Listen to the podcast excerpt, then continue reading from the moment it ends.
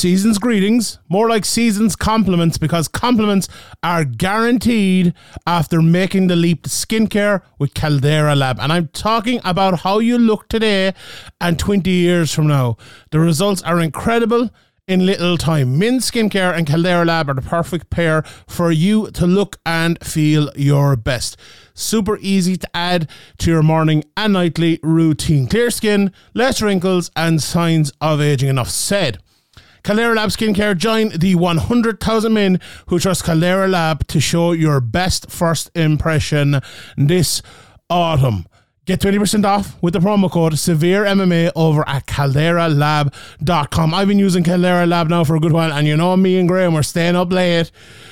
We're watching flights and we need it at night and we need it in the morning and it really does help out. Caldera Lab creates high performance men's skincare products and the regimen is exactly what you need to start that all off. It leads their product line. It's a twice a day routine to transform your skin. Caldera Lab knows the skincare world is heavily female driven and it's been the Wild West for men for a long time. That's why they're here just to make everything simple. So the regimen includes three products the clean slate, base layer, and the good. Very easy. Clean slate starts your day. It's a face wash, leaves all skin types refreshed. The base layer is your daily moisturizer to hydrate your skin and jumpstart your day full of confidence. And in the good is your go to before you go to Bad It's a multifunctional serum at night that helps your skin look tighter and smoother, as well as helps reduce the visibility of wrinkles and fine lines. Every drop of the serum is packed by tr- packed with 3.4 million antioxidant units protecting your skin. And the Caldera Lab Icon Serum as well. That's absolutely brilliant it, it addresses the three most common skin concerns around the eye fine lines, dark circles, and puffiness, which I know every MMA fan needs. Caldera Lab is a leader in men's skincare, made only with the top tier ingredients. Clinical trials uh, have found 94% of men's skin showed an overall younger appearance after using Caldera Lab for a few weeks proven. One minute morning and night is all it takes to reduce your wrinkles, fine lines, and signs of aging. So, this is a deal just for our audience, exclusive deal. You're not beating this offer. Use the promo code SevereMMA at calderalab.com and get 20% off right now. That's 20% off with the promo code at to make unforgettable first impressions with the best gift this holiday season. 20% off at calderalab.com with the code SevereMMA. If you would like to support the podcast and get some extra content while you're there, head on over to patreon.com forward slash severe MMA podcast and sign up. From the rewatch to the Q&A, we will have loads of content every week. So sign up, patreon.com forward slash severe MMA podcast. And now, here's the podcast. Graeme McDonald is an idiot. Sean Sheehan of SevereMMA.com. He even has the audacity to call himself the quote unquote pod god. This is Severe MMA. Severe MMA. Severe MMA. Severe MMA. Severe MMA. Severe MMA. Severe MMA. The Severe MMA podcast is finally here. Welcome to the Severe MMA podcast. Here's your host, Sean Sheehan. Welcome, welcome everybody. It's episode 443 of the Severe MMA podcast. My name is Sean Sheehan, aka the Pod God, Shawnee Podcasts, your favorite Limerick podcaster.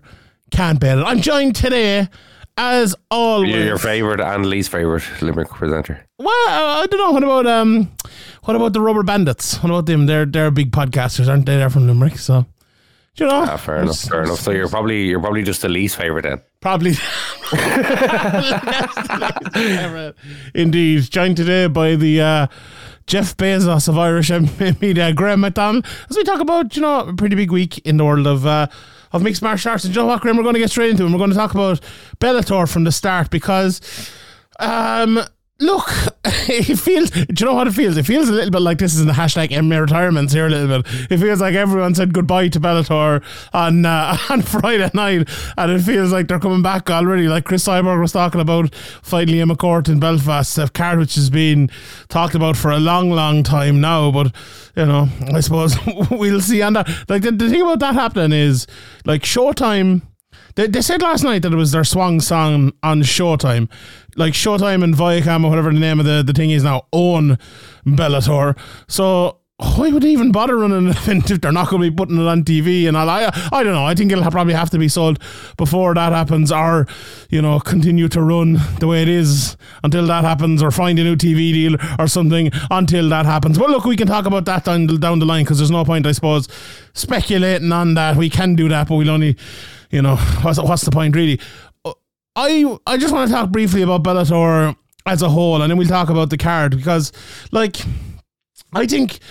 Uh, Like Bellator, and I put out a tweet the other night, and I, I think I summed it up well in like the first sentence and the, and the second sentence, and that like Bellator have done a lot of bad things down through the years, but I'll definitely miss them. Like uh, the the ease of watching Bellator, and someone actually tweeted me saying, "Look, I, I found it so hard it's, to watch it's, it's Bellator." Bad things. It's bad things, but in it's bad things in terms of shooting themselves in the foot more than Yes. you know, Yes. more than like doing bad things to other people. You know what I mean? A hundred percent. It it is. It's like if they uh, uh, exactly as I was saying. Like a lad was uh, tweeting me, and he goes like, "I gave up on Bellator because I literally." Struggled to find it every time I wanted to watch a fight, which is like not saying that Bellator are bad, not saying that the fights are bad, not saying that the fighters are bad. It's just like this decision they made or the inability of them to get a TV deal has just made people fucking sick of them. Or like the lack of promotion, people talking about like I didn't even know the cards were coming up and all, made people kind of like, well, what the fuck is going on here? They don't even want us to watch their fights. Why should we watch the fights? Which was a very, very, very reasonable thing for people following the sport to say. And look, we in Ireland here probably had the worst of it over the years because it was it was ridiculous. They were selling the rights to channels that literally about 500 people in the whole country can see and things. So it was, it was awful. But at the same time, they gave a real alternative to the UFC for fighters. They paid a good bit of money for a good few years. They put on good fights. They actually built up young fighters really, really, really well over the years. And they did it, like, especially from the Coker era, with a, a degree of class that we don't really see in MMA. You know, we don't see it in the UFC. Now we see it in other places. We see it in, uh, we we see it in Cage Warriors and you know, I'm um, one championship and I'm sure other places as well. But they, you know, Scott Coker, a very respectful guy, uh, you know, and, and all of that. And look, the team out there with Danny and CJ and all, they're just, you know, they've treated us well down through the years and they've been really helpful for us. And they, you know, you send them an email and for the most part, like they, they won't ignore you and like they'll, you know it's been a really good relationship I think we've had with them, and it's been really good for Irish MMA as well. And I, I want to talk about this Graeme for a second because when they came, there was a lot of negativity towards it in Irish MMA, and I remember saying at the time, it's like we won't know how this will work out for a good few years, right? And it's been a good few years now, and I think if you look back on the Bellator excursion into Irish MMA, you could say it's been nothing but very, very good for Irish MMA. It's given, say, someone like Brian Moore, someone like Peter Queally, you know, even Danny McCormack on the way up, and other people like a really good platform. It's giving them loads of fights. It's putting them, put them in the 3Arena with their home fans. Um, roaring and shouting it's given it's given Irish MMA it's given them a livelihood, which It is has. the most important thing. Yes, Yeah. it has. It's given, and that that is exactly it. Like it is, it, it has given these people a real place to shine. Like because we see with the UFC now, and like I've talked to a lot of fighters over the last couple of years who are on the verge of the UFC, and it's like. It's it's it's becoming tougher and tougher and tougher, and every you know every fight and every six months and every year and every eighteen months that you don't get signed for the UFC is another year where you're not making enough money to fucking survive for the rest of your life. And Bellator have given that to a lot of people, and I think we should, should appreciate them for that. But the other side of it is as well, for people listening to this, obviously a lot of Irish people listening to this, for Irish MMA fans or for Irish combat sports fans, they gave us two events a year for how many years? Like, uh, we will take out the pandemic years in the middle of it, but like what, six or seven years or something like that? Absolutely fantastic. There was no UFC coming. There's no boxing or anything here for for a long time until the Katie Taylor one recently. They were giving us top level mixed martial arts. They bought Yoel Romero here. They bought Amosov here.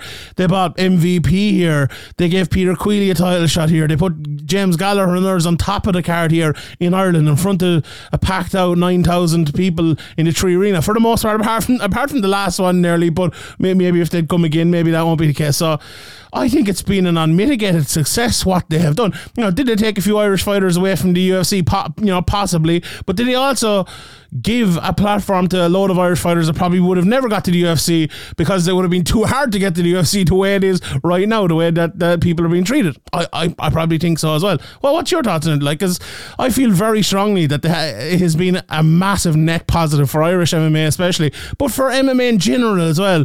Even though I, I think they're they kind of have been ne- negatively looked on for a good long Yeah. time now.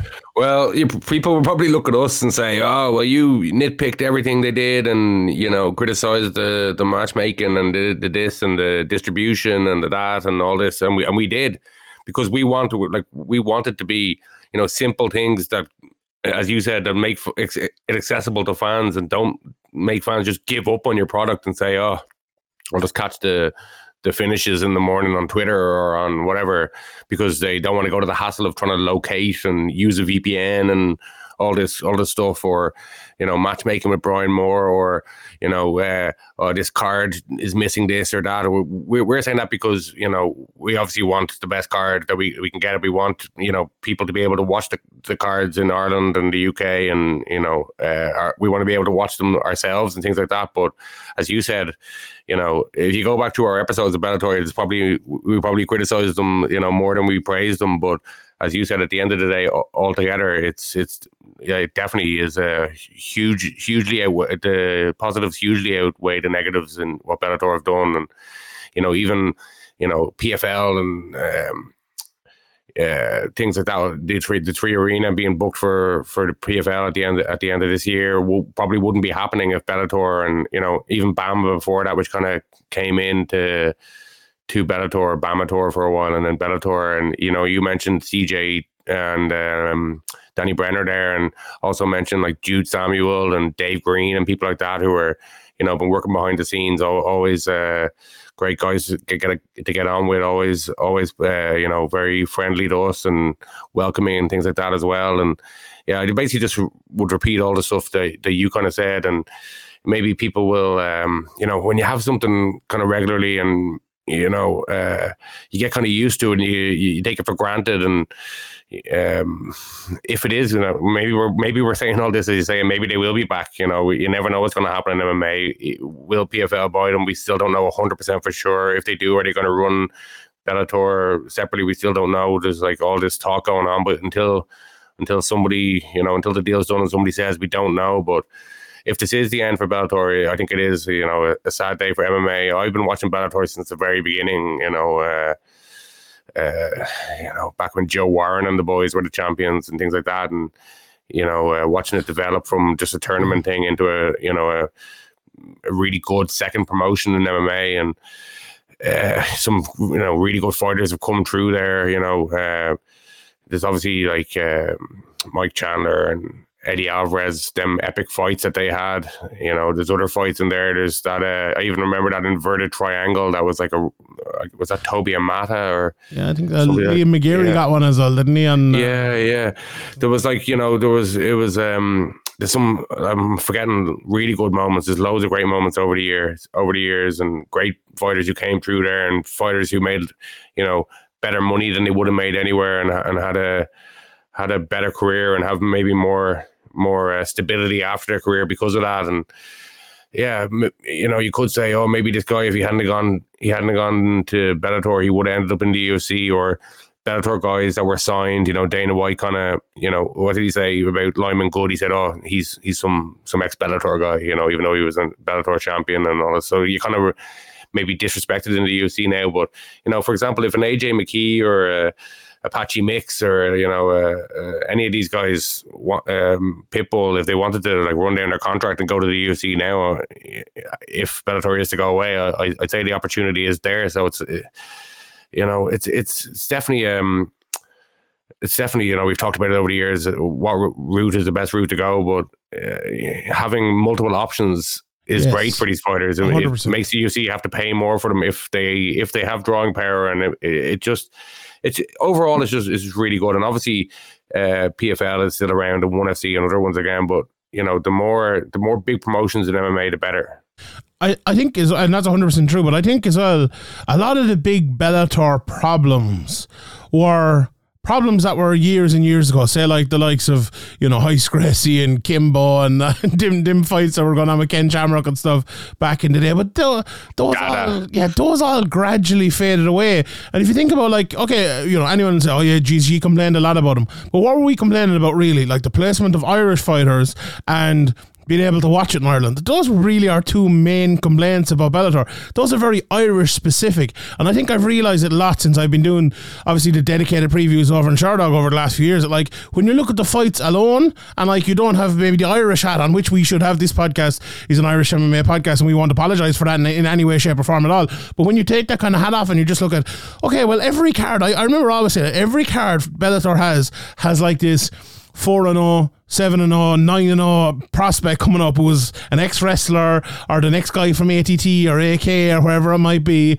And then they have like a very good prospect uh, who is almost at the title spot. And then they have either a title uh, fight at the very top or they have a, another very good fight at the, uh, at the very top. So the cards are always made well. And I remember saying it at the end of last year like Bellator put on a shitload of good fights last year, and the vast majority of them just did not deliver. Now that's not Bellator's fault, and I think last year was a real problem for Bellator that those fights just did not deliver, and the fans didn't come win them. And here's the other big problem for Bellator, and this was their major problem, and this why this is why we're talking about Bellator 301 as the last card because they put them on Showtime, and when you put them on Showtime, it's behind the paywall. You can't sell ads in the same way if there if it was on like ABC or NBC or uh, and I think they're networks, but even one of like the cable channels like ESPN or FX or whatever there, you can't sell the same amount of ads, you can't bring in the same amount of money, and when you the ownership is looking at it and go, oh, this crowd's not bringing in any money, ignoring the fact that they're in a place which really uh, hurts them bringing in money and they don't have a pay per view model, then what are they going to do? Of course, they're going to get rid of it. Like, I f- still feel like, I, I think if the UFC, say, bought out Bellator tomorrow, got a TV deal for it, they could make that a money making thing within six months. Like genuinely, I, I honestly believe that. And maybe that wouldn't be for the best necessarily, but maybe if P- PFL do it and are able to get a TV deal, they could do it as well. But PFL have struggled to get their own TV deal. Never mind getting one for Bellator as well. So that is a struggle uh, these days as well, especially you know with you know new apps coming out here for every TV station and the, the lack of money to spend and things like this. We see you know the likes of UFC, the likes of WWE, you know um, NBA, NFL, and all of them getting pretty good deals. But then you know even for say, say the likes of WWE down maybe so AEW and maybe others, I, I'm sure you could see maybe for NASCAR and stuff like that, they're struggling again because they're paying so much for the NFL and all of them because live TV is what you want.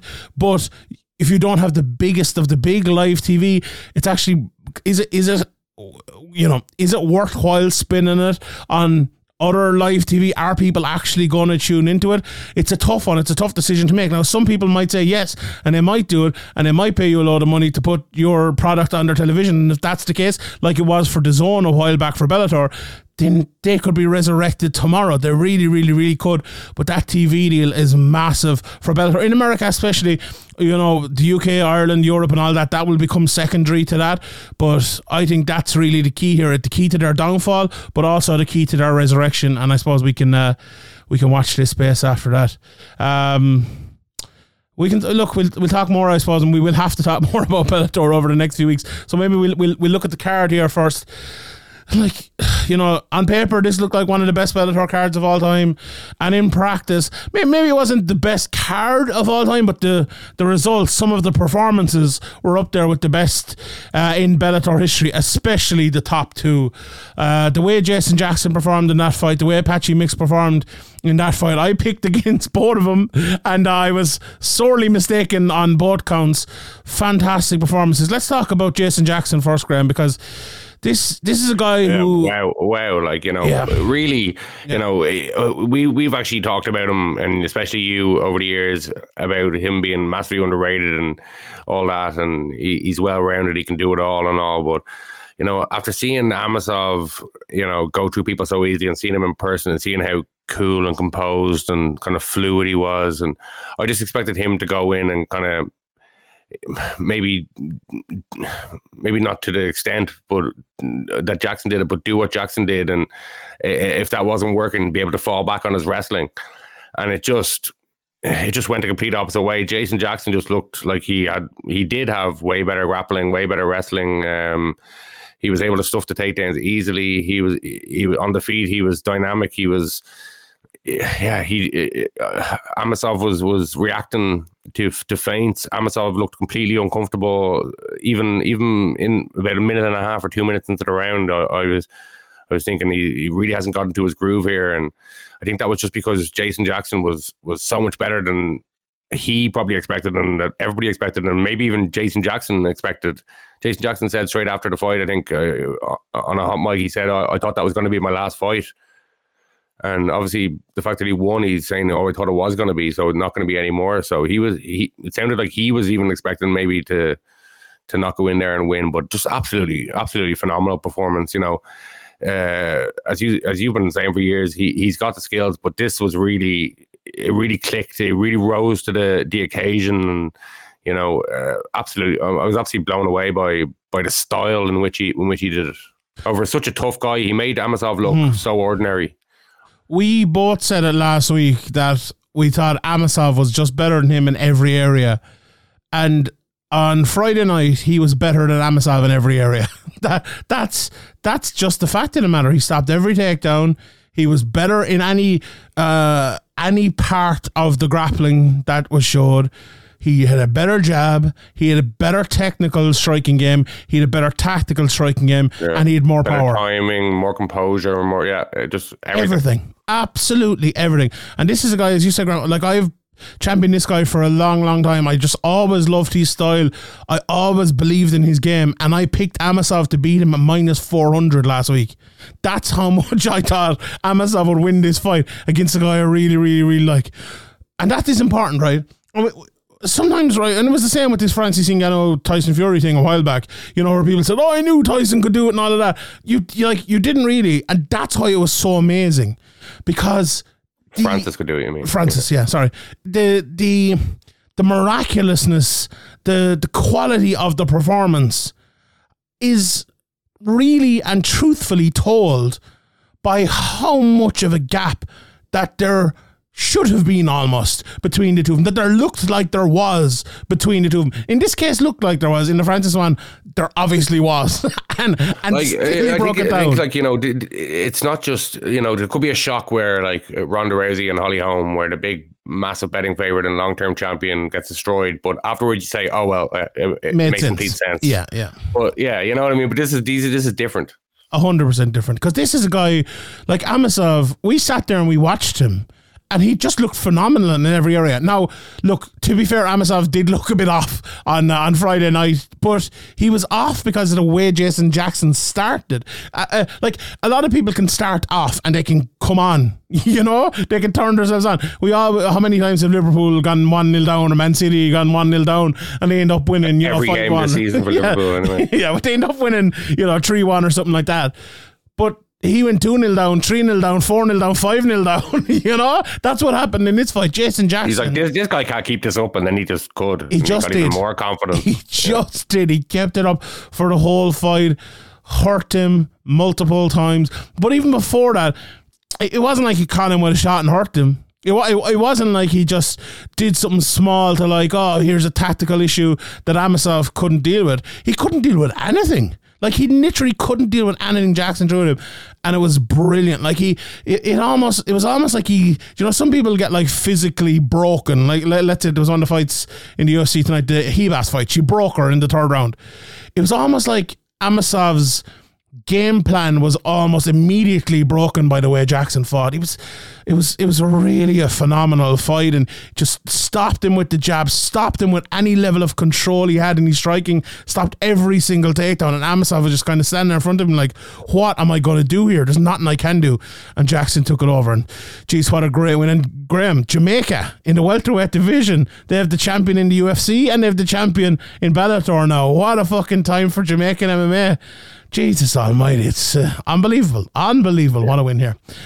Yeah, absolutely phenomenal. Like really, like you know, uh, it might be glossed over, or maybe people, you know, uh, maybe it won't be because of Amosov's record being, you know, twenty seven and zero going into this fight, and you know, people saying it or you know, talking about how he matches up with the the best welterweights in in the UFC division. So maybe maybe this Jason Jackson win will be appreciated, but there's so many cards and so many fights now that like something like this, you know, you've got to kind of give it an extra special mention about a guy, you know, really rising to the occasion and just being like, even in the the ground and pound at the end, he was so precise and composed. Uh, while he had Amosov hurt, and you know we've seen we've seen guys in that situation where maybe they're the underdog and they're about to beat a big guy and they kind of go a bit overboard with their with their shots and kind of give the give the kind of wild wild flurry and maybe not really land or when they do land it's it's not precise it's not it's not hard but he just he just stayed so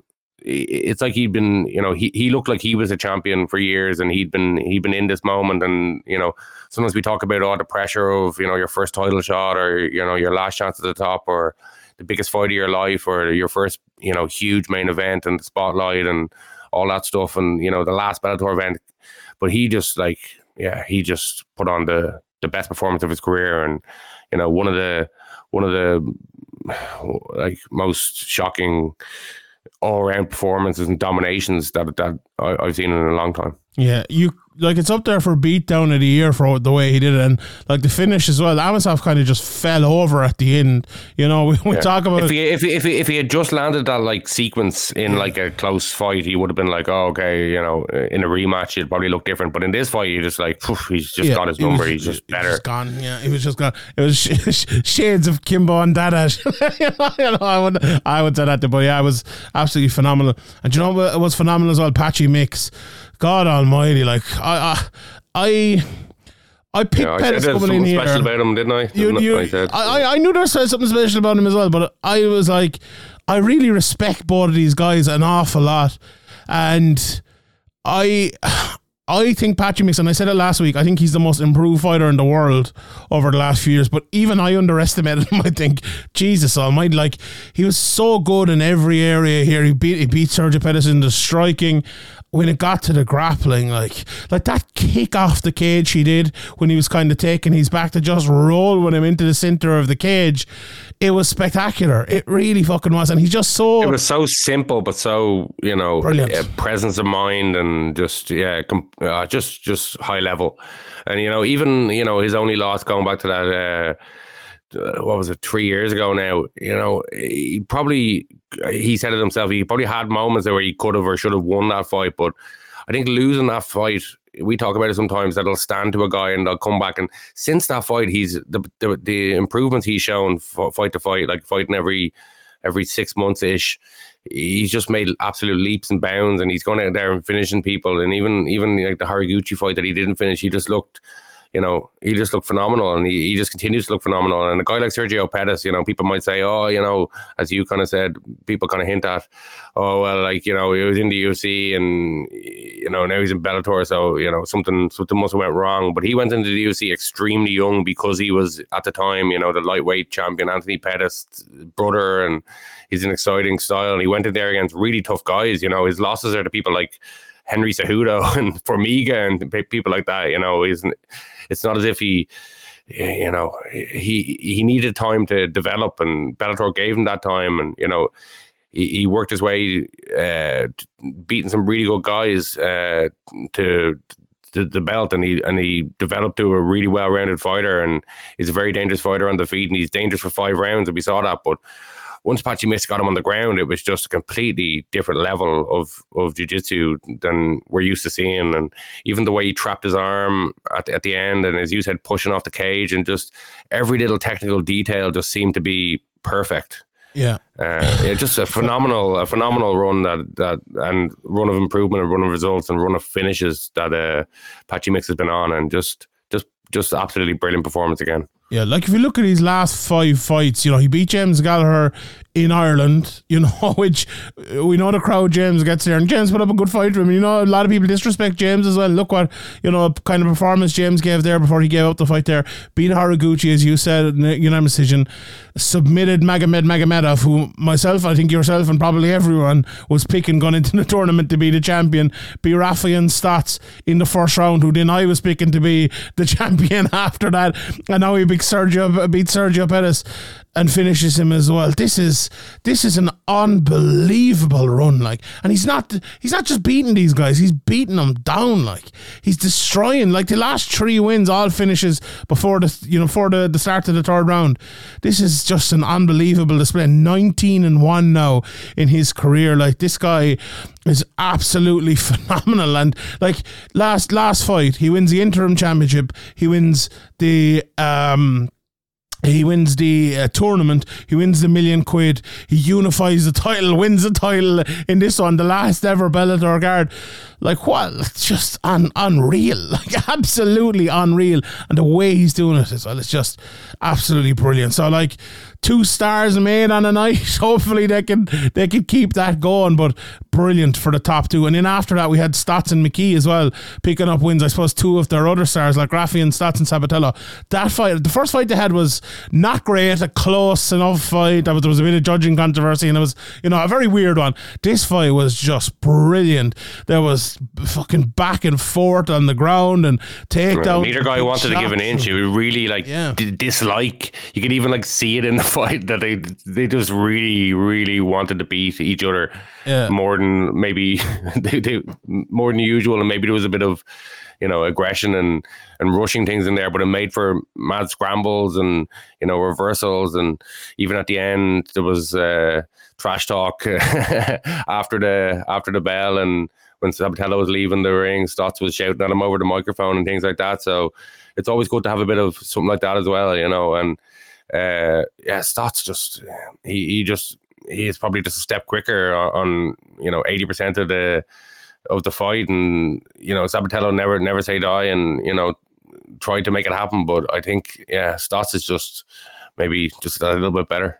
He is, and like I thought Sabatello had a good game plan coming out, throwing those head kicks early and stuff, and I think that probably took him the first round, you know. So great for Stots to come back and, and to keep at it because Sabatello was taking him down over and over, but the, the as you said some of the transition, some of the groundwork was absolutely phenomenal. Definitely a fight to go back and watch. And uh, Stots, who's now two and zero in the two fights against him, was like, I'd happily fight him again, I I love. I just I love this. Punch this guy again, no problem. No problem. He's like, if you any day of the week you pay me to punch Damien Sabatello's ugly face, I'll do it. I'm like, yeah, I like that. You know, there's, there's there's like a sometimes there's like fake beefs and people trying to hype up fights, but I, I get the feeling that these guys really yeah, don't like they don't like each other, but in like a very, very funny way. I like, I, I really like it. The last fight, like, put it down on him. Myself and Ian were talking about last week, but uh, this fight has kind of brought it back again, and I'd happy happily watch the trilogy if it was to happen. Um, AJ McKean is Sydney Outlaw. In Jesus, this is a this is a real judging scoring criteria fight here.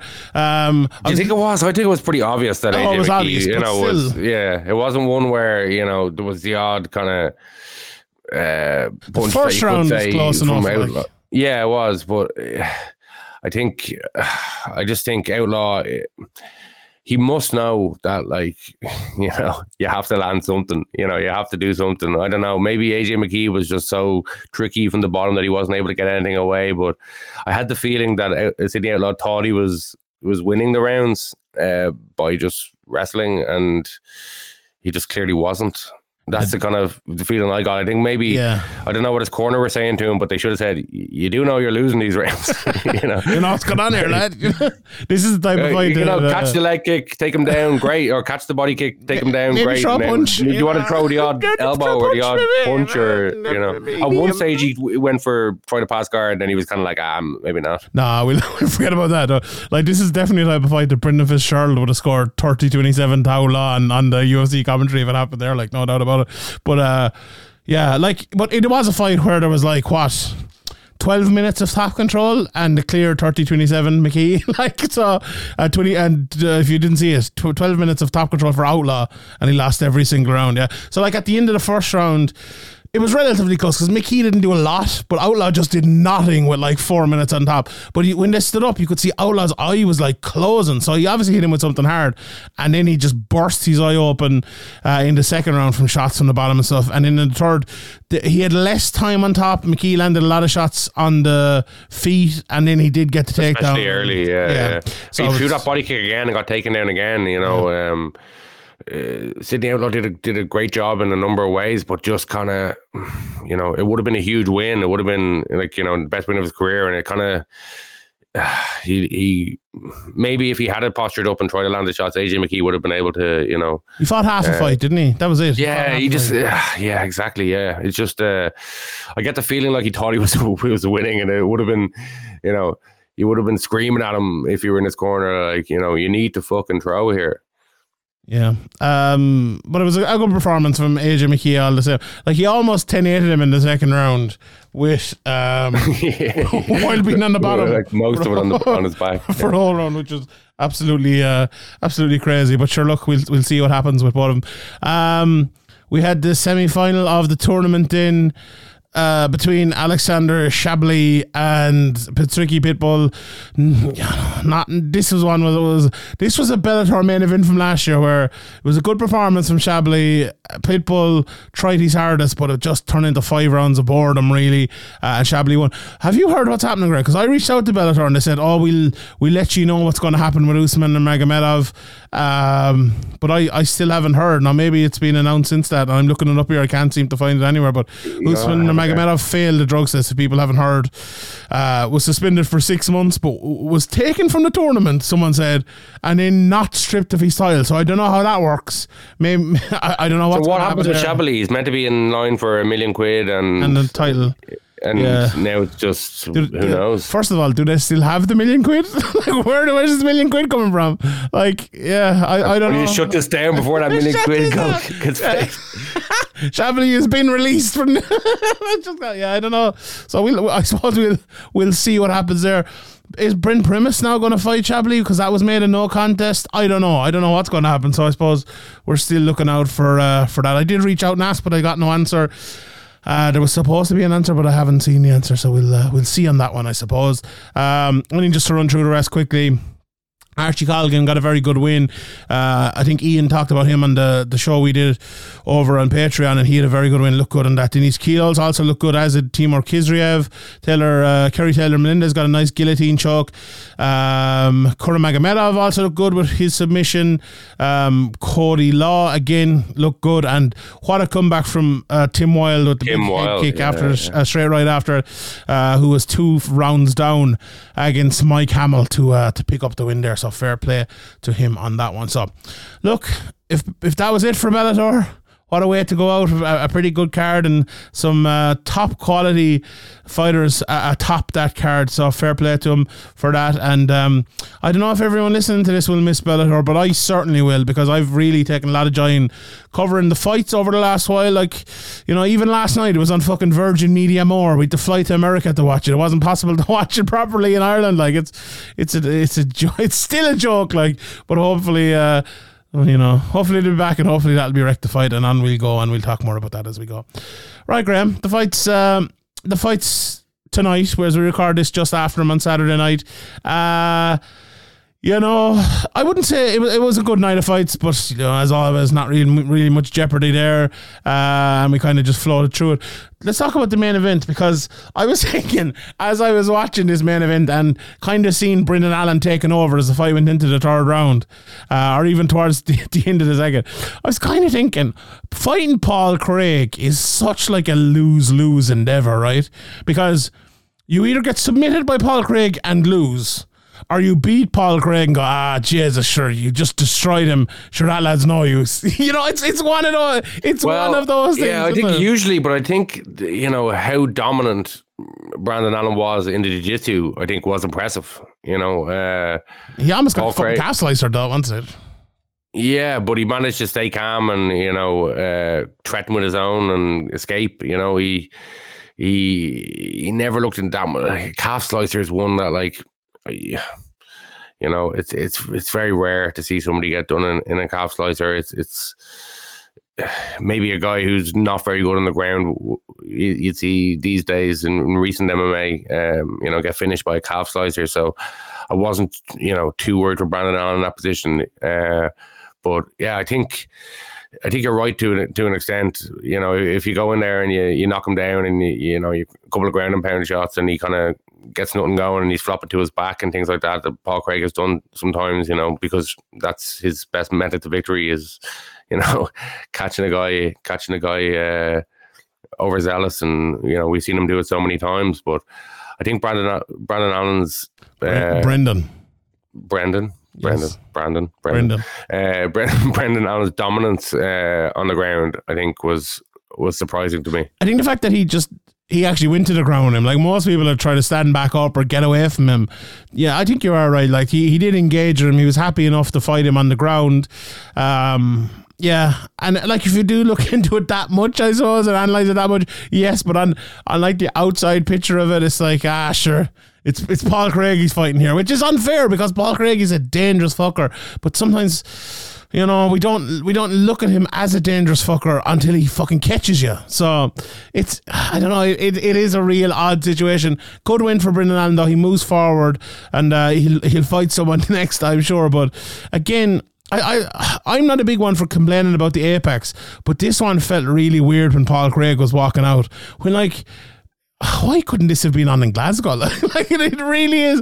It really was a, a weird one. Like why? Why you The Chase you Hooper fight. I don't know if it was like the audio mix on my on my stream or something, but it, when he won, it just seemed like there was absolutely no reaction, and it, It's it was bizarre, like a, yeah. g- gym spar or something. Yeah. it was like, weird. I'm usually like taking notes and stuff, so I don't actually. I really very rarely care about this, but that Paul Craig walkout. It really and you know as well they were playing like was it a Dolly Parton song or something after all the fights and I was like what is going on here like why why is this happening what's what's happening here? It just felt, it felt so odd and like I tweeted out last night as well after Bellator ended. I'm like the the homogenous product that UFC are giving us these days. It's just made so much worse by this Apex. I actually find that even when they are in a crowd, it's it's still a f- such a homogenous samey product. Like uh, it's it's it's ridiculous. But Would you anyway. prefer to go back to the "We Love the Army" shows? Remember them? I I I take one of them. I, They were awful. What was it? Uh, something for Tribute to the the troops. or was troops, isn't it? Fight for, fight for the troops or something. I can't remember. Tribute to the troops. Oh, is? Yeah, well, or is that the WWE one? I don't know. Every ten Fight- seconds there was like some promo. It was like it was awful. freedom isn't free, Graeme. Freedom is not free. Mike Goldberg saying that. Uh, I, I, I remember in one of the fights, he was like, uh, some wrestler took someone down. He's like, this guy's embracing the grind, just like our troops embrace the grind every day. Like, okay, Mike. All right, calm down, lad. But uh, yeah, indeed. Oh, I was it? Rogan said to him one time something along the lines of, "Oh, you're you're you're funny, Mike." Mostly unintentionally. Yeah. uh, Mike was the best. The progeny, the prodigy, the prodigy. Be jipping. Uh, but anyway. Michael And it's Morales- all. Oh no, no stop, no No, stop. not. No, we'll continue here. Uh, Michael Morales, uh, have we given Brendan Allen enough credit? Like that fight was just such a yeah.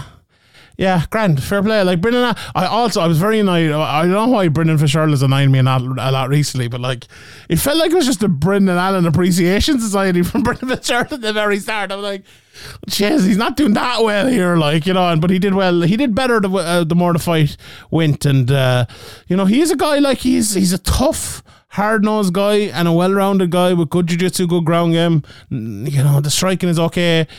Um, yeah, I'm going to go forward. Michael Morales and Jake Matthews.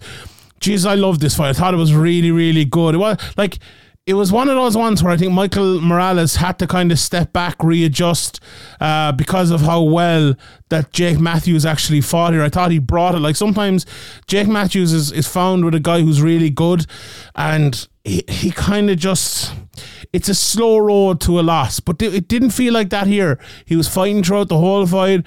He came out, he came to win. He didn't in the end. Like it was a close fight. I had a 30 27 Morales. I think two judges gave the first round to Matthews. I actually thought the second round was, was very close as well. So you you know you could have seen a, a Matthews card in here somewhere, but um, a really good fight and a great test for Morales, who looks a looks a top prospect. I didn't like it wasn't Morales' best performance here. I think that like he kept shaking out his hands and his corner were like telling him to come on, you need to start fighting and all of this. Um, so like maybe even on a slight off night, he still got the job done against Matthews. How impressed are you with Morales, Graeme? I feel like a lot of people are like he's still a little bit green, but this is this is the type of fight he needs, doesn't he? A good a good test. Uh, sixteen Yeah. fights into his career. Yeah, I think you know it's definitely a good learner fight, and he went in there, and, and as you said, he he on my card anyway, he won 30-27, and uh, you know it wasn't. A, sometimes, sometimes when Jake Matthews he goes in there and he performs well, and then he does kind of makes a mistake and kind of blows the fight, uh, especially earlier on in his career. But in this fight, uh, you know, he, as you said, he was doing really well. He was looking, you know, as good as he looked, uh, you know, in a in a long time, and Morales was just able to adjust and uh, you know, maybe maybe he could have had more output, but when you're when you're when you're winning the rounds, you know, quite clearly enough, in in in my opinion, anyway, and you know, you're you're fighting a dangerous guy, a dangerous offensive guy like uh, Matthews. You know, and especially if if you're shaking your hands out, there might be some problem there, and uh, there could be a few things going on. But yeah, you know, um, uh, there's definitely going to be harder tests. You know, there's definitely going to be bigger step ups, but the, as the progressions are as the progression goes, this is like you know Max Griffin on to Jake Matthews, looking good in both. You know, winning decisions kind of dominantly. I, um, I, um, nobody's really coming to mind who should be the next step, but I definitely wouldn't be. You know, obviously a 16 and 0 record is going to excite, excite people and maybe get you pushed up the up the card quicker than than you know if you'd beaten uh, the guys you, you've beaten in the UFC and not had an undefeated record. So maybe that will push him up, but hopefully they'll give him the kind of the right fights and let him kind of grow and learn because you know 24 years old is really a baby in MMA. Even though you've had 16 fights, you know. A lot of those fights up until up until what about ten and zero were like kind of you know fights development fights, it not kinda really felt- tough tests. it kinda He's only had really like- like six, five or six real, real Yeah. stiff competition fights so far. It did feel a little bit like this was his Daniel Rodriguez fight, you know, that Ian Garry had. And maybe the next one will be, say, a Magny or a Chiesa or something like that. Do you, do you think he should have another one before that? Or do you. I think he should have another one before that. Yeah, I think so. Might be you wrong, know, yeah. yeah. I, I don't think there's any need to rush. You know, there's a lot of good guys in this division, and um, if you put a guy in there too, too early, you know, sometimes it can be the the making of him. He come back even better, but other times you can set them back unnecessarily. Um, when you could have just kind of built them up, and you know, if he if he gets to twenty and know, you know, and has a, you know, he's obviously had a couple of decisions in a row, gets a couple of finishes, improved the highlight reel. You can really sell him better, and uh, I don't think there's any rush when you're when you're so young. You're, you you you just turned 24 like a few months ago. Yeah, I, I would tend to agree. I, I think give him one more and then push him in against maybe someone like Chiesa or Magny would, would be uh, the right way to do it. I, I, I would agree with you. Um, with Chase Hooper and Jordan Leavitt then, uh, which was fun for as long as it lasted. Um, early, this looked like I thought Jordan Leavitt was good, just stronger than him and going to be able to kind of get on top. But and I picked Jordan Leavitt based on that, but then I realized what Jordan Leavitt is like, and like his his want to kind of move and not control in certain positions against a guy like Cooper, and it's similarly against Paddy Pimblett, was just such a mistake, and you just cannot do it. Like he turns a winnable fight into a very dangerous fight very quickly, and Hooper, fair play to him, he took that opportunity, and every time Leavitt gave him an opening, he went for it. He attacked like I, I think Hooper, look, he has massive issues in his game. He is getting a little bit stronger. He's kind of growing into himself a little bit as well. But like, he, if you give Yeah, him he a definitely chance, definitely looked less scrawny. uh, Like Definitely, yeah, definitely. If you give like if you give him that chance to attack you on the ground, he will attack you on the ground, and I that's the best part of his game. He'll attack you on the feet early, try to get the fight to the ground, you or on or you'll take it to the ground, and he will attack you on the ground. And he just he constantly was attacking Leavitt, and he eventually obviously got the back, got him in the rear naked choke, and kind of that was that. Um, good matchmaking, to be honest. Two very similar level fighters, I think, but I think it's going to be gradually harder to keep matchmaking Chase Hooper. Like he's 13 3 and 1, so it's a, it's a good record. Like, but um, we'll see. May, maybe maybe something happens with Chase. Maybe he keeps growing his body. Maybe the striking takes um, a turn. But like what he's doing at the moment is just kind of attacking with his striking and hoping the fight goes to ground and hoping he gets his submission, which if MMA in the last five years has shown us anything, that that is only going to take you so far. But it took him far enough tonight, and he beat Jordan Evans. So fair play. And he's, he's another guy who's still only 24 and, and learning as well. So it's, sometimes it's hard to judge these guys, you know. Uh, It's So, it's a know. big issue. Like he's a good example. We talked about it a lot. Got into the UFC too early. Payton Talbott, who fought before him, my God, I've. It was so frustrating watching him because I'm like seeing this. This guy has, this guy has obvious ability, but he is. He is five, six, seven fights away from being in the UFC. Like he, you cannot learn at this stage of your career in a spot like this where you're going to be moved forward. Like they just like this I don't know. I was I just very frustrated watching this fight. You could throw away a good prospect by having him in the UFC so early. Um and like maybe and like maybe because they have a lot of younger fighters in there now, maybe they will be able to match make him better. But like, have they done that with anyone over the last while? Like, they haven't done it here with Chase Hooper. They didn't do it Ra- with Raul Rosas. Like, K- Caolan Loughran when he came into Paddy- UFC similar. Paddy No, well, he's Paddy, not even young, but yeah. Paddy's different, you see, because Paddy's like this, uh, not young and like a star, so they knew what they were kind of getting with him. So yeah, like you're you're talking about like a five six and zero guy who's green, like.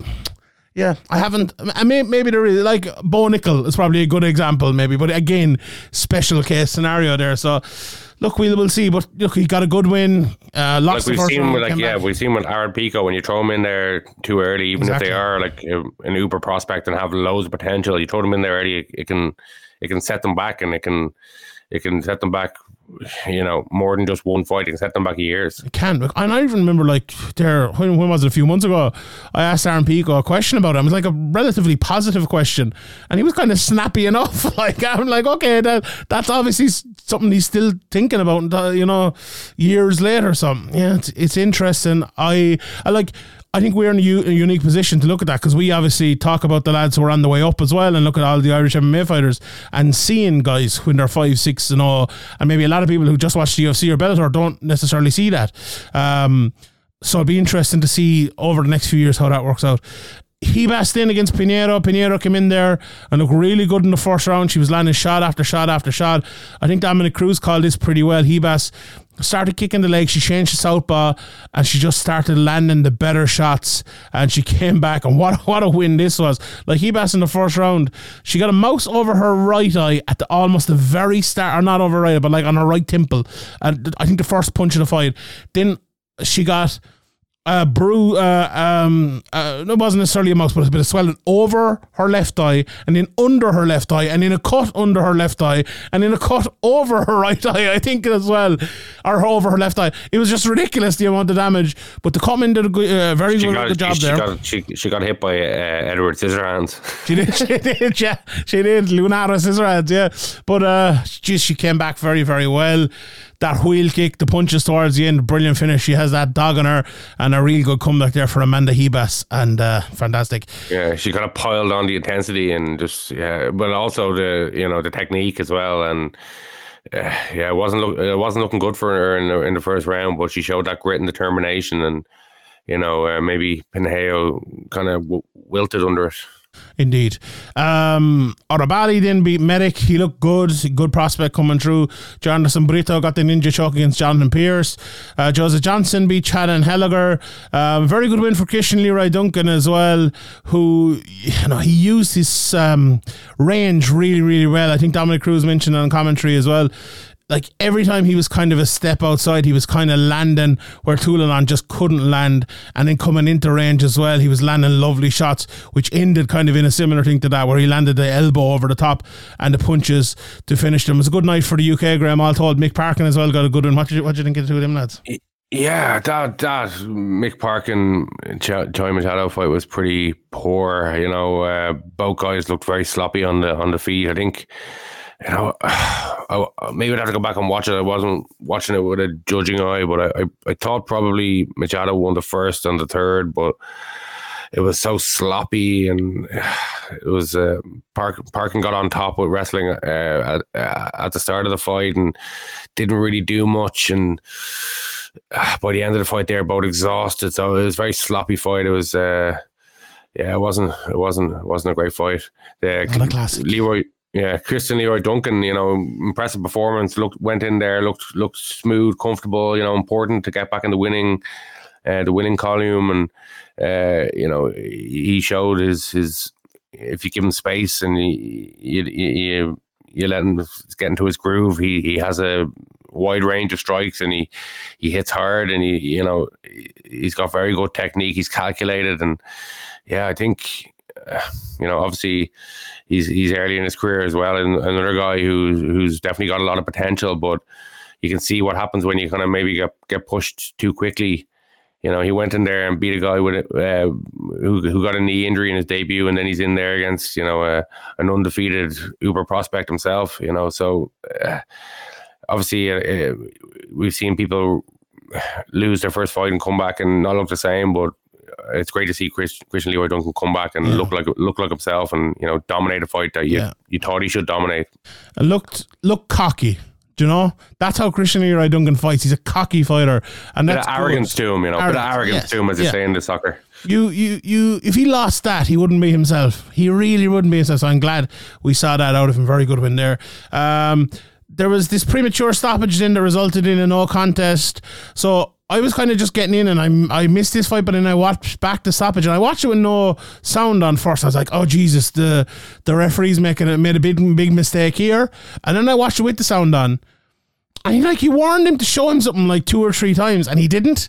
And like No, but like I was actually. I was actually thinking that originally, and then I watched the replay, and I think the way like I'm not a jiu-jitsu expert, but in order to like have that little bit of space, you don't want to move your hand. You don't. You're kind of stuck there. True, You know what yeah. I mean? Well, uh, And, he, and the, the ref grabbed him, and he and he Yes. like you know you can see him tensing his arm to show that he's still there, and then the ref just stopped it. Then I, I would agree. And now what I was about to say, my next sentence there was, it was still a bad stoppage. It, it wasn't as terrible, I think, as it looked originally, but it's still it's still not good. Like Mike, like Mike Beltran. uh, I don't think he's the best referee in the world, especially in situations like this. It's this is not the first time something like this has happened with him. In, in fairness, now, but it's it, I feel like these are very very difficult to see and very it's a very difficult situation. But as you said there a couple of weeks ago, when we talked about another one like this, it is a it is a choke at the end of the day, right? And I'm not saying to wait there forever, but change position, like when you warn him, catch the hand, move around to the other side, try to get a look into his eyes, try to see, like roar him, Nicholas, Nicholas. And if he doesn't move or doesn't do anything, absolutely didn't go in and stop. He made an attempt. It, it's almost like he made an attempt to like say to himself that it was it's okay. But I, I don't know. What you also what do you think of the no contest? A few people were saying like Uh, that's the worst part about it, you know, Yeah. because like, okay, fair enough. Uh, you can you can debate. Okay, I I think it's pretty clear that you know he was still in there or whatever. But maybe somebody could say, but you know, when you're when you're you're the victor and you've done completely nothing wrong, and you're going home with half your paycheck, and you know, no chance of a bonus now. And if it had gone to the cards, he would have won as well. I believe. I think he was up two 0 and two Yeah, you're you're dominating the fight. You you finish the guy. Okay, it's a little bit controversial, but you had a locked in submission, and uh, the ref blew it through no fault of your own. And Why, why didn't it go to the cards? Like, why I didn't don't, it I don't know. the I don't incomplete know. round? Yeah, I like when it's uh, you know, maybe there's a different rule. Maybe we we need. I, I maybe I'll reach out to someone and ask them about that. But like, it, let's say there's an accident light poke or an accidental grind strike in the exact same time that ends the fight. At that stage, it'd go to the cards then, and we would get two complete rounds and one incomplete Yeah. round. So Yeah, and I could understand if, if for example, a guy has a guy in a choke and he says to the ref, "He's out," and then the ref stops it and he's not out. You know, the fighter says to the ref, "He's out." Uh, the fighter uh, applying the submission says, "Oh, he tapped or he's out," and then it turns out after the ref stops it that that's not true. Then, yeah, definitely, you're not you're not going to award the victory to him. But when he's done absolutely nothing wrong, he's dominating the fight, he's locked in the submission, and then through no fault of his own, all of that is just taken away. that just seems ridiculous. Yeah, I, I would tend to agree. Like it was, feels like it was just a situation where there was a mistake. Anyone can make a mistake, you know, but it could have been rectified by going to the cards. Now maybe that's a little bit unfair on uh, on both of the guys. Like maybe it's unfair in Mata, like he didn't have a chance to get back and get the stoppage or whatever as well. Like, but you know. And maybe that's why they didn't do it. I'll, I'll reach out obviously and I'll see if I can get some insight on that. But like usually, it's it's not a mistake that gets you there. It's something like, uh, uh, you know, it, as I said, the eye poke or the the kick to the ball, something which is, you know, it stops the fight in its. Uh, on it's it's not mint, you know. It's it is it is uh, a, a thing that we can't account for. This is different. This is an actual mistake by the referee. But we, as I said, we'll see on that. All right, let's move on. Let's uh, look ahead to next week's cards, Graeme. And no UFC next week, I believe, if I'm not mistaken. Let me just look here. In two weeks' time, they are back again. But we have um, a very good Cage Warriors card and a brilliant PFL card next week. First of all, to the Cage Warriors card, uh, I'll have a full preview with Brad coming out on this this week, and I'll also actually have a full preview on uh, PFL over in over in Sherdog, so check them out. But on um, uh, in Cage Warriors, the, the, the card that is out there at the moment, I'm not sure that's exactly the card that will be happening, but um, Mick Stanton anyway and Dario Belandi is going to be, uh, I think that's the co-main event. I actually think Gittins and McEwen is the main event, if I'm not mistaken. So for the 135 pound title and the 185 pound title, two interesting fights there. Like Stanton, um, he got he beat James Webb in that um, controversial enough, I suppose, fight last time, and then he beat Will Curry before that in, the, in a really really good um, f- fight from the bottom, I suppose, with all his Kimura sweeps and all of that. He's going against Belandi, who's only seven fights into his career, but hits hard and fights everywhere and is just a nasty little fighter. And then Gittins and McEwen, like Gittins again, a guy who goes full bore non-stop from the very start, and McEwen is this kind of like smooth, steely wrestler who is kind of adjusting his game plan to, to I, I would describe him I, and I, I haven't seen it fully yet because his fights have kind of finished and have gone to the ground very quickly but I think he's kind of adjusting to fight a Henry Cejudo type of game plan with the kind of the karate style going into the wrestling which is uh very interesting. Then we have Perry uh, Goodwin against Chris Bungard. Um, Jack Elgin is on the card as well. Dan Juice against Aiden Stephen is a real standout in that as well. And uh, there's a there's a few more. Darren Stewart against Antonio Zovac, which Is is, Jackie McAleenan still on this card? uh, Yeah? he's not, I believe. No, Oh, he's not. on the card. Yeah, so uh, Mike Shamu is on the card as well. So it is a it is a pretty good card from uh, from top to bottom. So I'm looking forward to uh, to seeing that Orlando Prince as well, who's a good uh, good prospect coming through. So we will see how that goes. And in PFL. What's your standout fight in, on PFL, Graeme? I was looking at it the other day and I'm like, a lot of these fights are similar in their level, I suppose, and I like almost all of them. What, what one stands out for you? Ooh, um, Maga Magomed Kir- maybe. Um, Clay Collard and Aubin-Mercier, obviously, uh, usually Clay Collard's in, in good fights, but maybe this one he might be on his back a lot. It might not be the most exciting fight. Um, Ray Cooper and uh, Ray Cooper and Derek Brunson is, is a hard one to know how it's going to look. There's a few fights that it's hard to, to know how it's going to look, but it's no, yeah. Um, there's it's hard to pick a. a, a I think a big issue for PFL as well, like a lot, a lot- obviously a lot of people fail drugs tests, but then a lot of their stars kind of didn't get through. You know, like even even for over the last few years, like Kayla Harrison's on this card, but she wasn't in the tournament. Uh, Brendan Loughnane didn't get through. You know, Anthony Pettis wasn't in it. You know, Verdum wasn't there. Be it, you know, even even the likes of Shoeface and other lads aren't there. Brunson, who signed from now, wasn't signed yet. So all like the big fights have good fighters in them, but they don't. I think they tried to rectify that in the, the PFL Europe tournaments by maybe picking the, the matchups a bit. maybe it just turned out that way, but it seemed like they kind of picked some guys that maybe wanted to, to get there. And obviously, the, the drug testing kind of uh, scuppered that, as you mentioned. But um, yeah, uh, when you do tournaments in MMA, we've talked about it for years. They just never. It's extremely rare that they that they work out uh, as planned, and you know, you, you know, even in Bellator, which is is probably the promotion where it works the best. And there's been a lot of problems over the years, and a lot of replacements and injuries and things like that as well. So. Uh, like I, I'd like PFL to have elbows in all fights, and maybe Yes. obviously these tournaments have a million a mi- minute on the line. They, they're trying to do that to negate injuries or cuts and stuff like that. But like a cut is a cut is gonna recover in a couple of months. I don't know. I just.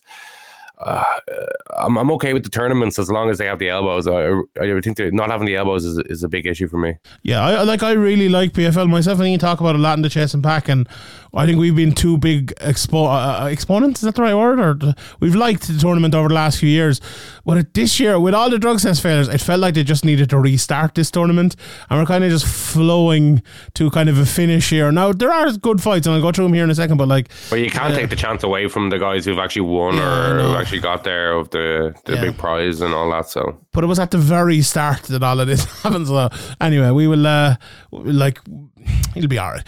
Look, the Clay Collard Aubin-Mercier fight, I think that's a really good fight. Like Collard is.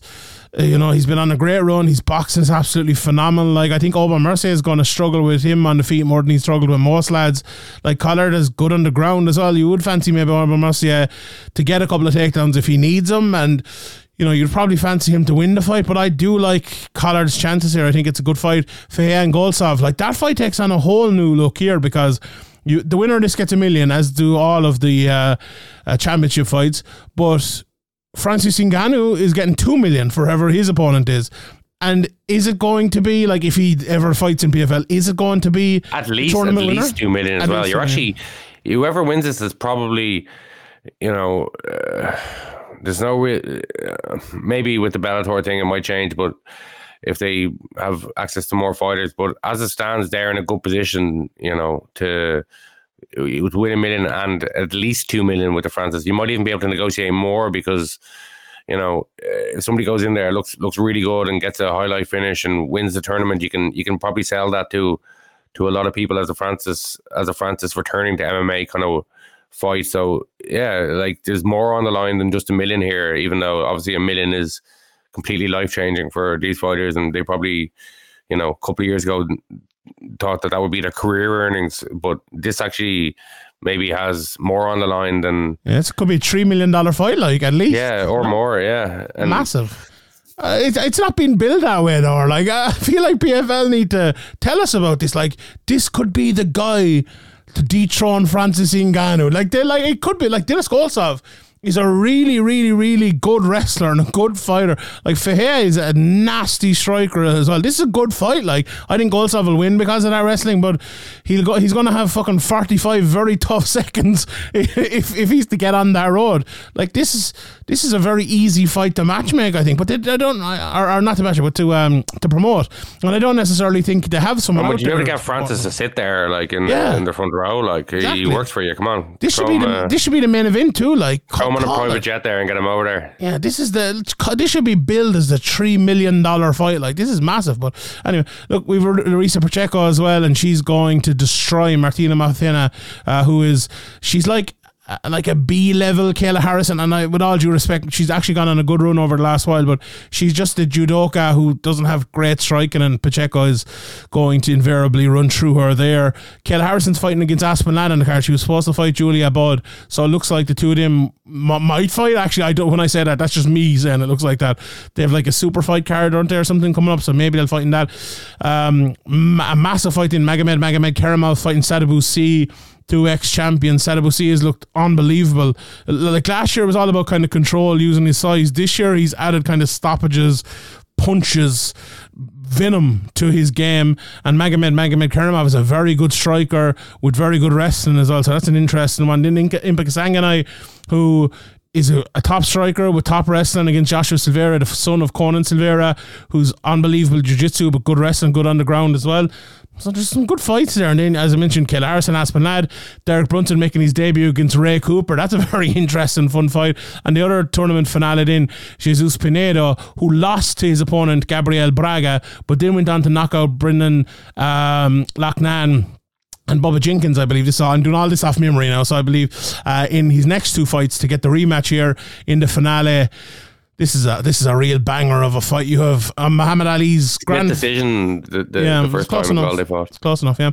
Muhammad Ali's grandson, um, Ali Biaggio Walsh, is also on it. I think it's his. No, it's an amateur fight. I, I said it was his pro debut. I was incorrect. Uh, we have the, the trilogy between Bubba Jenkins and Chris Wade. They're one and one, and we have another couple of fights on there as well. So it's a really good card, to be honest. i- Is he named after Roberto Baggio or Dino Baggio? Do we know that? I don't know. He's named after Muhammad Ali anyway, so his middle name is Ali. So there you go. fan. So. There you go. Yeah, indeed. So uh, yeah, Walsh, Walsh, if he's any use, Walsh Irish. is a good We'll, old Irish we'll name. take him in. We'll we'll take him. We'll If call him Irish use, like if he's any use. He's all right. Like he's an amateur. Consider it. We'll consider it anyway. What about him? What what age is? Uh, or sorry, what weight? I wonder is Nathan Kelly, the young, young Nate the Great. We could put him and Nate the Great in an amateur super fight here if he's if they're around I the think same Nate the. Great is smaller than 155. Yeah, probably I'd is, yeah. Get him down. Get You never know when these lads are going to hit a growth spurt, though. You never know. That's it. That's it. Sure. Um. All right. I think that's all we have. Grab. Any more news out? of you? Any more crack? No. We'll leave, we'll, we, well, shall we leave it there? Uh, there's no fun when the Premier League and the Oh God.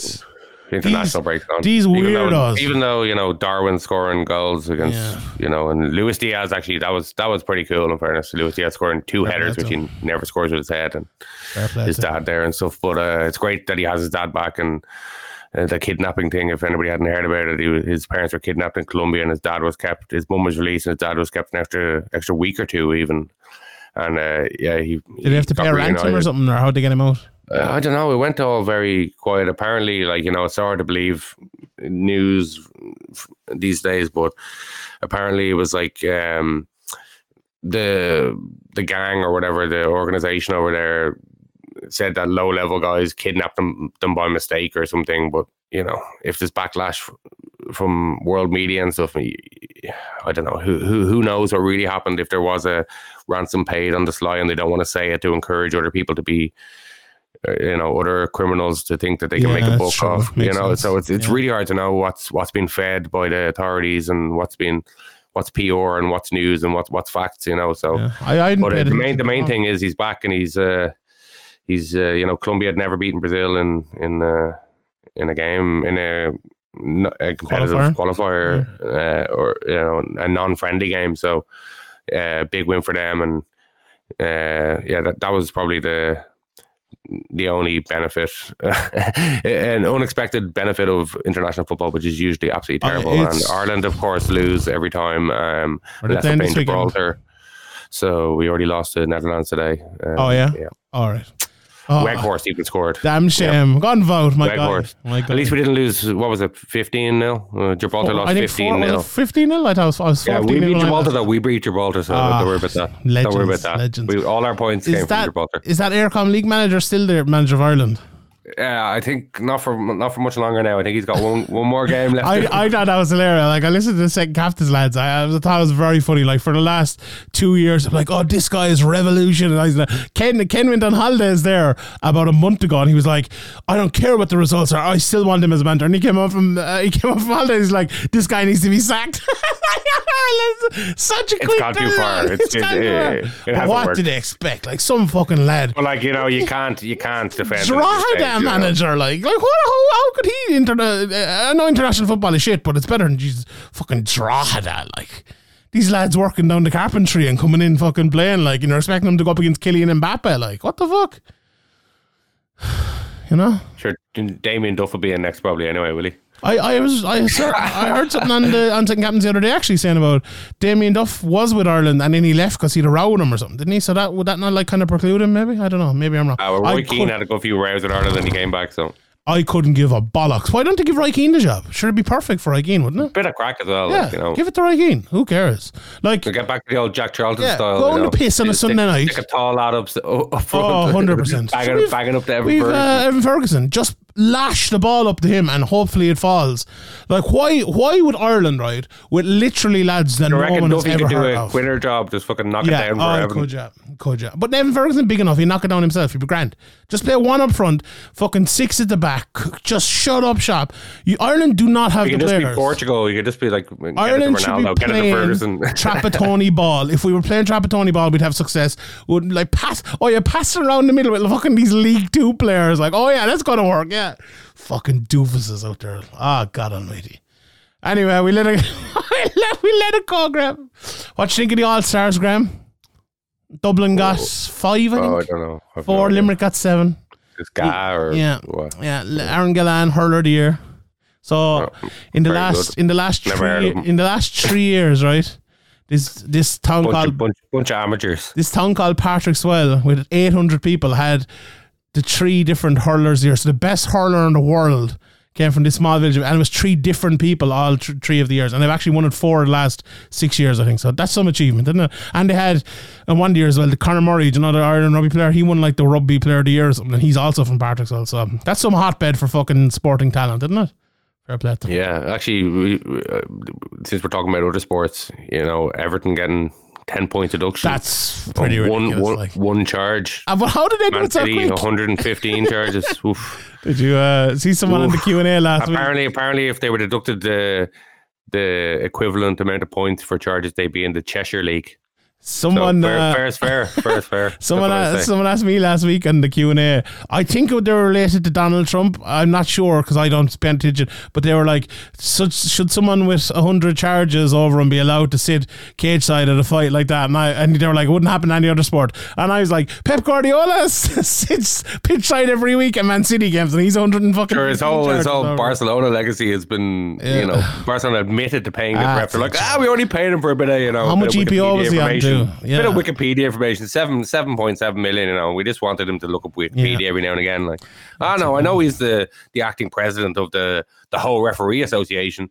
but yeah, yeah, nothing, nothing to see here, lads. No, no, no.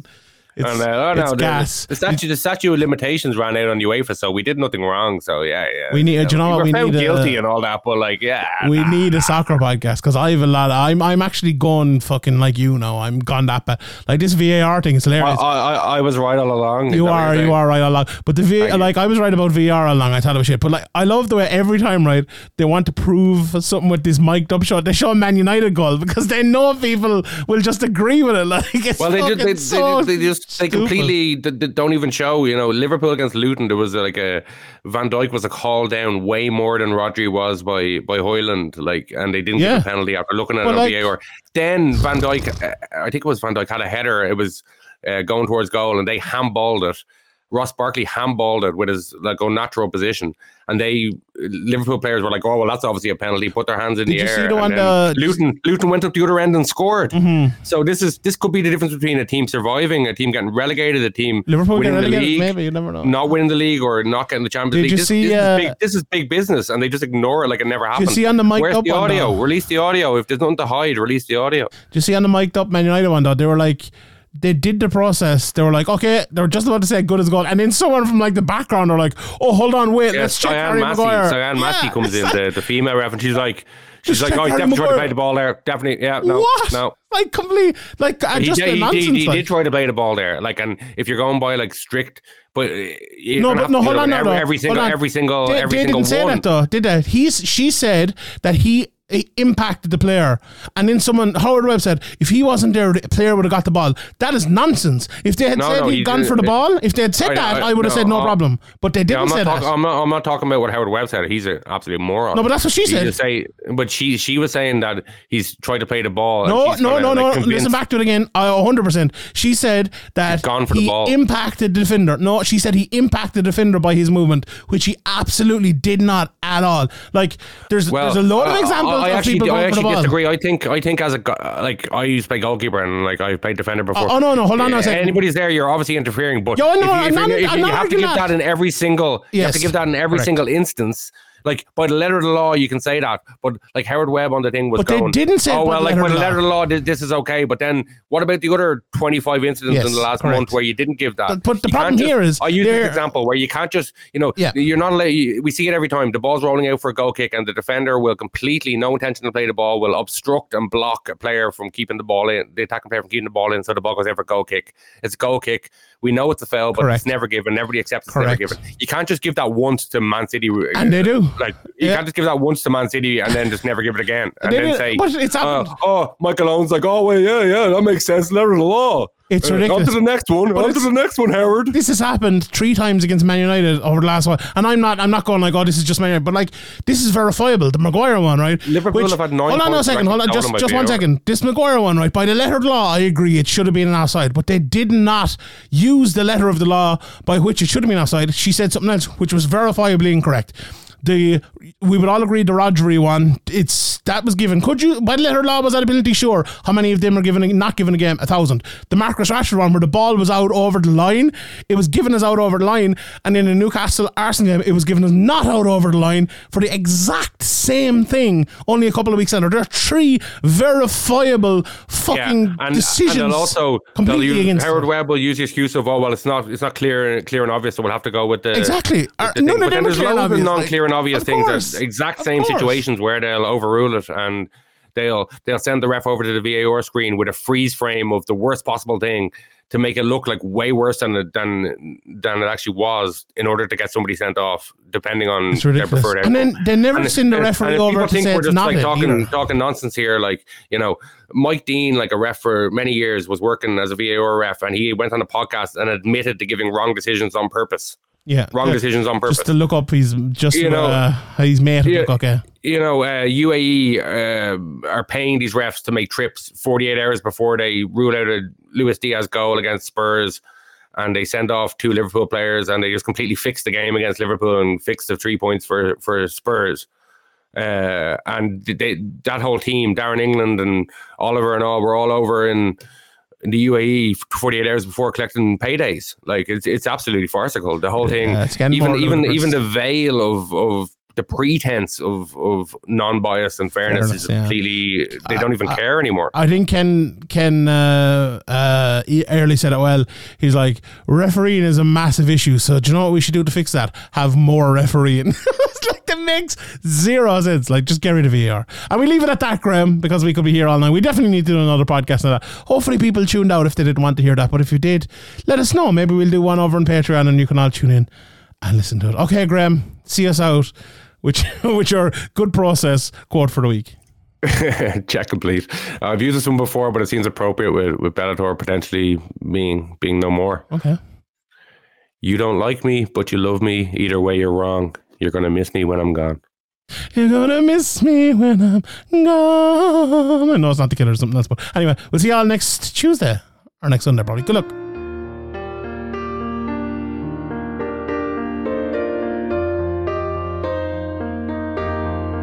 Oh, you shouted. You came and you gave without taking. But I sent you away. Oh, you shouted. Uh, and in the bin, yeah, you're for